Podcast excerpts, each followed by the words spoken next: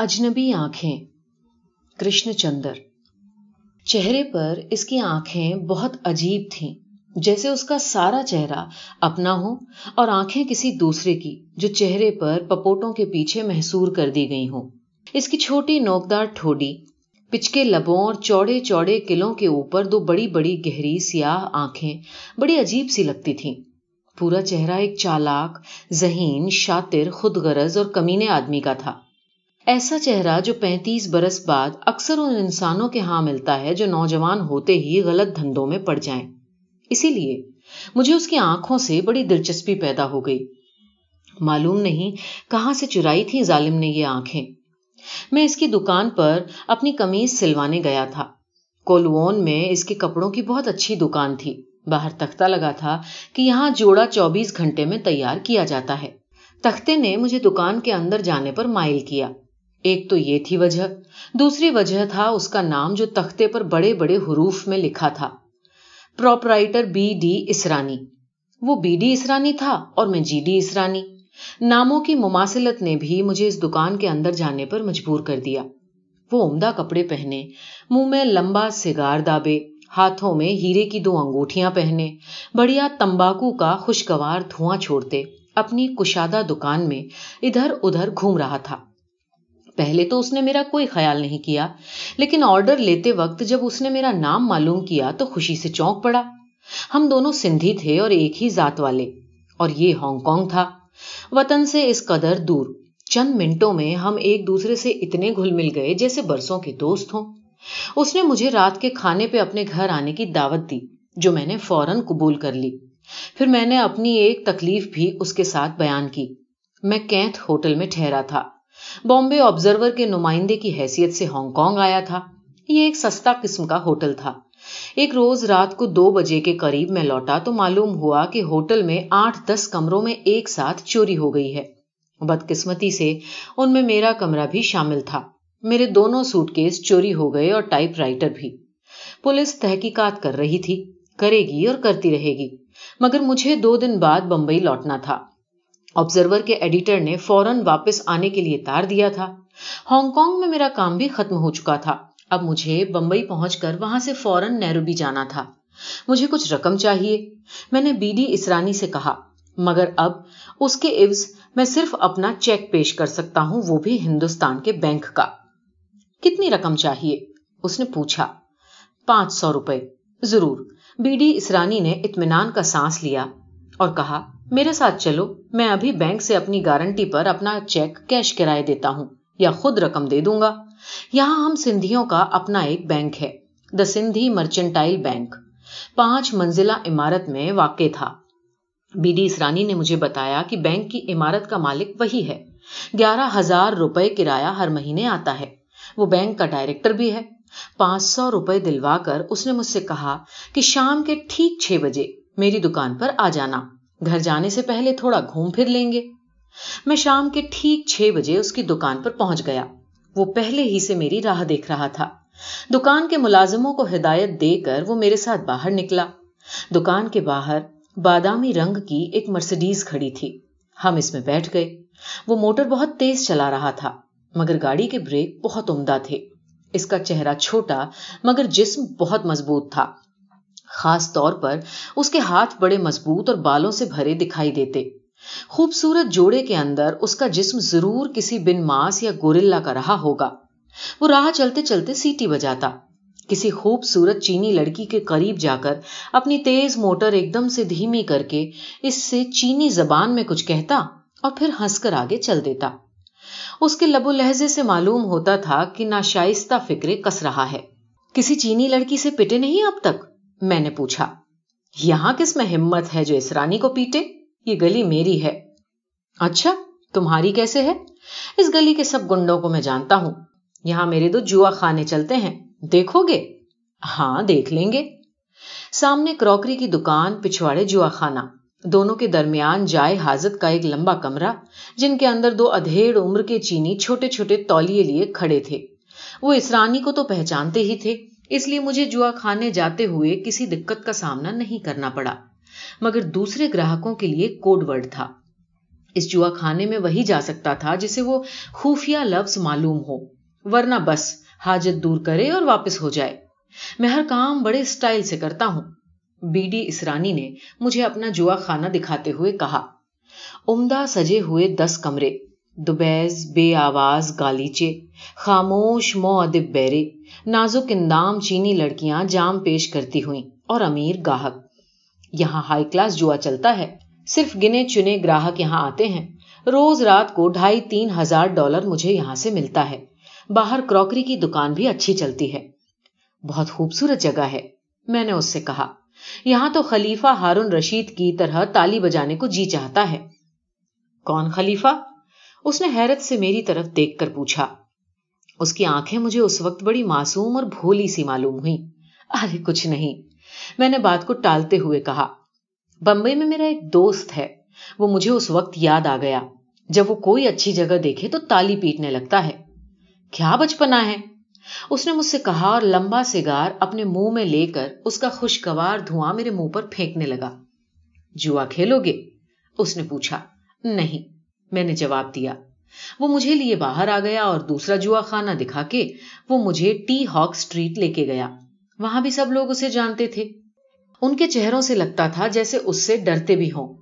یہاں میرا ایک چنڈو خانہ ہے۔ اس رانی نے مجھ سے کہا، کیا ابھی تک ادھر چنڈو خانے موجود ہیں؟ میں نے اس سے پوچھا، ہانگ کانگ میں تو ہیں، ادھر سنا ہے نہیں رہے۔ اس رانی نے منہ سے اپنا سگار نکال کر ادھر یعنی چین کی طرف اشارہ کیا۔ چنڈو خانے کی فضا مجھے بڑی بھلی معلوم ہوئی۔ اچھا انتظام تھا۔ حشت پہلو چینی شمدان، ہر پہلو پر رنگدار جھالریں لٹکتی ہوئی چھوٹے چھوٹے پیالوں میں انواع و اقسام کی منشیات اور ترچھے پپوٹوں والی حسینائیں جو نشہ لا سکتی تھیں۔ یہ چنڈو خانہ بھی حشت پہلو تھا۔ ہر کمرہ ایک مرکزی حال میں نکلتا تھا، جس میں چند چینی ساجندے بیٹھے تھے اور ایک چینی رکاسا ٹھمک ٹھمک کر ناچ رہی تھی۔ میکاؤ سے منگائی گئی ہے۔ اس رانی نے مجھے بتایا، دو سو ڈالر روز پر، کیسی ہے؟ اچھی ہے۔ ملو گے؟ نہیں۔ ٹھیک، تمہاری مرضی۔ باہر آ کر ہم اس کی مرسڈیز میں اڑ گئے۔ اس نے بتایا کہ پورے کولون میں ٹی ہاک کا چنڈو خانہ سب سے بڑھیا ہے۔ رات کو پانچ سات ہزار ڈالر کی گراہکی ہوتی ہے۔ دن کو بھی دو ڈھائی ہزار کی ہو ہی جاتی ہے۔ ونڈرفل بزنس اور کپڑے کی دکان؟ میں نے پوچھا، ارے وہ تو ایک سائن بورڈ ہے، وہاں سے کیا ملتا ہے؟ آج کل سیدھا دھندا کر کے کون جی سکتا ہے؟ کیسی بے وقوفی کی باتیں کرتے ہو؟ اس نے مجھ سے کہا اس میں کیا شبہ ہے؟ میں نے جواب دیا، پھر وہ مجھے ایک کہبا خانے میں لے کے گیا۔ میں سمجھ گیا کہ وہ کیا چاہتا ہے۔ وہ دراصل مجھے اپنی سلطنت دکھا رہا تھا۔ غریب سندھی آج سے پینتیس برس پہلے دو سو ڈالر لیے ہانگ کانگ آیا تھا۔ آج اسی بی ڈی اسرانی کا شمار ہانگ کانگ کے امیر ترین لوگوں میں ہوتا ہے۔ ایسے ایسے میرے چھ ہیں۔ اس نے پہلا کوہبا کھانا دکھاتے ہوئے کہا، کوئی لڑکی پسند آئی؟ نہیں۔ کیا تم کو لڑکیاں پسند نہیں؟ ہے تو ہے تو صحیح، مگر اپنے گھروں میں۔ کیا مطلب؟ اس نے پھر انہی حیرت زدہ معصوم نگاہوں سے میری طرف دیکھا، جو اس کی بڑی بڑی روشن اور سیال پتیلوں سے چھن کر آ رہی تھی اس لمحے وہ نگاہیں بہت پاکیزہ تھیں۔ سردیوں کی پہلی برف کی طرح میرے چہرے پر گر رہی تھی میں نے تشریح کرنا مناسب نہ سمجھا۔ صرف اتنا کہا کہ میرے لیے ہانگ کانگ اور کلکتہ یا بمبئی کے کہبا خانوں میں کوئی فرق نہیں۔ اگر کوئی فرق ہے تو محض ظاہری سجاٹ یا پھر چہرے کی ظاہری ساخت میں۔ وہاں لڑکیاں بھارتی ہیں، یہاں چینی۔ اور کوئی فرق نہیں۔ او میں سمجھ گیا۔ تم کو فوراً مال پسند ہے۔ ایمبیسی روڈ پر جو میرا برا تھل ہے، اس میں باہر کا مال بھی ملتا ہے۔ ابھی تم کو ادھر لے چلتا ہوں۔ ادھر ایک نئی چھوکری آئی ہے۔ اس کو ذرا دیکھ لوں۔ اس رانی نے محتمم سے چینی میں کچھ بات کی۔ وہ لوگ ہمیں ایک نیم تاریخ کمرے میں لے گئے، جہاں ایک چینی لڑکی ہاتھ پاؤں سے بندھی سوفے پر پڑی تھی۔ اس رانی کے کہنے پر اس کے ہاتھ پاؤں کھول دیے گئے۔ اس کی عمر مشکل سے پندرہ سولہ سال ہوگی۔ اس رانی چند منٹ تک اس سے چینی زبان میں کچھ سمجھاتا رہا، مگر وہ لڑکی برابر سر ہلا کر انکار کرتی رہی۔ آخر میں چیخنے اور کمرے سے بھاگنے کی کوشش کرنے لگی۔ اس رانی نے گھونسا مار کر لڑکی کو نیچے گرا دیا۔ اس کے منہ سے خون جاری ہو گیا۔ وہ فرش پر پڑی پڑی سسکنے اور وحشت زدہ نگاہوں سے ہماری طرف دیکھنے لگی۔ اس رانی مجھے لے کر باہر آ گیا۔ اس نے دروازہ باہر سے بند کر کے اپنے ماتھے کا پسینہ پہنچا پھر میری طرف دیکھ کر بولا، کل ہی تائیوان سے چھ لڑکیوں کا ایک بیج منگوایا ہے۔ ہر دوسرے، تیسرے مہینے نئی منگانی پڑتی ہیں، ورنہ کاروبار نہیں چلتا۔ اگوا کر کے لائی گئی ہے، اس لیے دھندا بالکل نہیں جانتی۔ ایک دم اناڑی ہے۔ اسے کچھ مردوں کے حوالے کرتا ہوں، تبھی سیدھی ہوگی۔ اس کا گھر بہت عمدہ اور چھوٹی سی پہاڑی کی ڈھلوان پر واقع تھا۔ وہاں سے ہانگ کانگ کا سارا منظر نظر آتا۔ بیوی شاردا بہت ہی گھریلو اور سیدھی سادھی عورت تھی۔ دو بچیاں تھیں، بڑی پیاری اور معصوم۔ ایک دس سال کی ہوگی اور دوسری کوئی بارہ تیرہ برس کی۔ اس نے مجھے بتایا کہ سب سے بڑی لڑکی کی شادی ہو چکی ہے۔ اس کا خاوند امریکہ میں کاروبار کرتا ہے اور سندھی ہے۔ جنوبی امریکہ میں اس کا بہت بڑا دھندا ہے۔ میری لڑکی کے دو بچے بھی ہیں۔ وہ بہت خوش ہے اپنے گھر میں۔ لڑکا کوئی نہیں ہے۔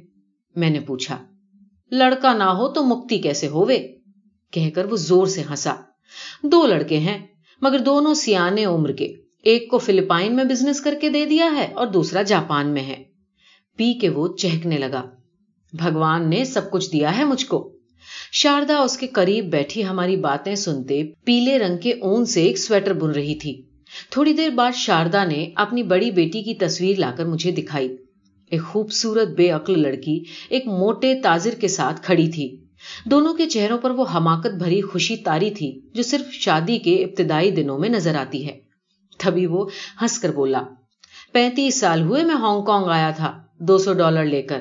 آج دو کروڑ سے زیادہ کی جائیداد ہے میرے پاس۔ تم ایک آتش فشاں پہاڑ کے دہانے پر بیٹھے ہو۔ ہانگ کانگ دو گھنٹے میں چین کے پاس جا سکتا ہے۔ میں بے وقوف نہیں، اسرانی بولا۔ اسی لیے تو میں نے اپنی فرم کا صدر دفتر منیلا میں کھول رکھا ہے۔ سکھ داس کواس کو انچارج بنا کر۔ باقی سب بندوبست ایسا ہے کہ میں بھی ہانگ کانگ سے دو گھنٹے میں جا سکتا ہوں۔ ایک عجیب، مقدس، مسرت، آمیز مسکراہٹ اس کے چہرے پر پھیلی ہوئی تھی۔ وہ بڑے اطمینان سے اپنے پیٹ پر دھیرے دھیرے ہاتھ پھیرتے ہوئے کہہ رہا تھا، میں بہت خوش ہوں، میں بہت خوش ہوں۔ کھانا کھا کے ہم کافی پی رہے تھے کہ دیوار گھڑی نے دس بجائے۔ اس رانی کے منہ سے نکلا۔ ارے، کافی کی پیالی اس کے ہاتھ سے چھوٹ کر فرش پر جا گری۔ اس نے جلدی سے اپنا چہرہ اپنے دونوں ہاتھوں میں چھپا لیا۔ شاردا دوڑی دوڑی دوسرے کمرے میں گئی اور دوڑی دوڑی واپس آئی۔ اس کے ہاتھ نیتا درتا بہت سے رومال پکڑے کھڑے تھے۔ شاردا نے جلدی سے وہ رومال اس رانی کے گھٹنوں پر رکھ دیے۔ میں نے دیکھا کہ اتنی دیر میں اس رانی کا چہرہ آنسو سے بھیگ گیا۔ نہ صرف چہرہ بلکہ اس کی ہتھیلیاں بھی بھیگ گئی تھیں۔ جلد ہی وہ رومال لے کر اپنی آنکھیں صاف کرنے لگا۔ مگر آنسو تھے کہ اس کی بڑی بڑی آنکھوں سے ابلتے چلے آ رہے تھے۔ میں حیرت سے اس کی طرف دیکھ رہا تھا۔ وہ رومال سے اپنے آنسو صاف کرتے ہوئے بولا کہ تم سے باتیں کرتے ہوئے مجھے تو خیال ہی نہیں رہا۔ خیال نہیں رہا؟ کیا خیال نہیں رہا؟ یہی کہ وقت آ گیا ہے۔ وقت آ گیا ہے؟ کون سا وقت؟ وہ کچھ دیر چپ رہا۔ پھر اپنی آنکھیں صاف کرتا ہوا بولا، مجھے اس دنیا میں کوئی تکلیف نہیں۔ اگر کوئی تکلیف ہے تو یہی، جو ہی رات کے دس بجے کہ میری آنکھوں سے آنسو جاری ہو جاتے ہیں۔ کبھی گھنٹہ بھر، کبھی دو گھنٹے، کبھی تین گھنٹے میری آنکھوں سے آنسو جاری رہتے ہیں۔ مگر کیوں؟ کیا معلوم، امریکہ تک تو ہو آیا ہوں ان آنکھوں کے علاج کے لیے، مگر کسی ڈاکٹر سے ٹھیک نہیں ہوئی۔ کسی ڈاکٹر کو میری بیماری کا پتا نہیں چل سکا۔ کیا ہوتا ہے؟ بس آنسو بہتے ہیں۔ بس آنسو بہتے ہیں اور کوئی تکلیف نہیں ہوتی۔ نہیں اور کوئی تکلیف نہیں ہوتی۔ اس کی آنکھیں رو رہی تھیں۔ آنسو گالوں پر بہ رہے تھے اور وہ بار بار رومال لگا کر اپنی آنکھوں کو خشک کرتا۔ آنسو بہ کر نکلتے چلے آ رہے تھے۔ یکایک مجھے اس میں بھیگا۔ آنسو میں تر چہرہ، ایک ایسی لاش کا چہرہ دکھائی دیا جو پانی میں ڈوبی ہوں۔ پھر دور کسی گہرے کنویں میں سے مجھے ایک لڑکی کی چیخیں سنائی دینے لگی شاید یہ آنکھیں احتجاج کرتی ہیں۔ کیا؟ وہ آنکھیں پہنچتے پہنچتے میری طرف حیرت سے دیکھنے لگا۔ کیا کہہ رہے ہو تم؟ میں نہیں سمجھا۔ کچھ نہیں، یہ وہ بیماری ہے جسے تم کبھی نہیں سمجھ پاؤ گے۔ میں نے سر پر ٹوپی رکھ کر اسے سلام کیا اور اسرانی اور اس کی بیوی کو حیران اور ششدر چھوڑ کر باہر نکل آیا۔ کہبا خانے کی لڑکی اب ہنس رہی تھی۔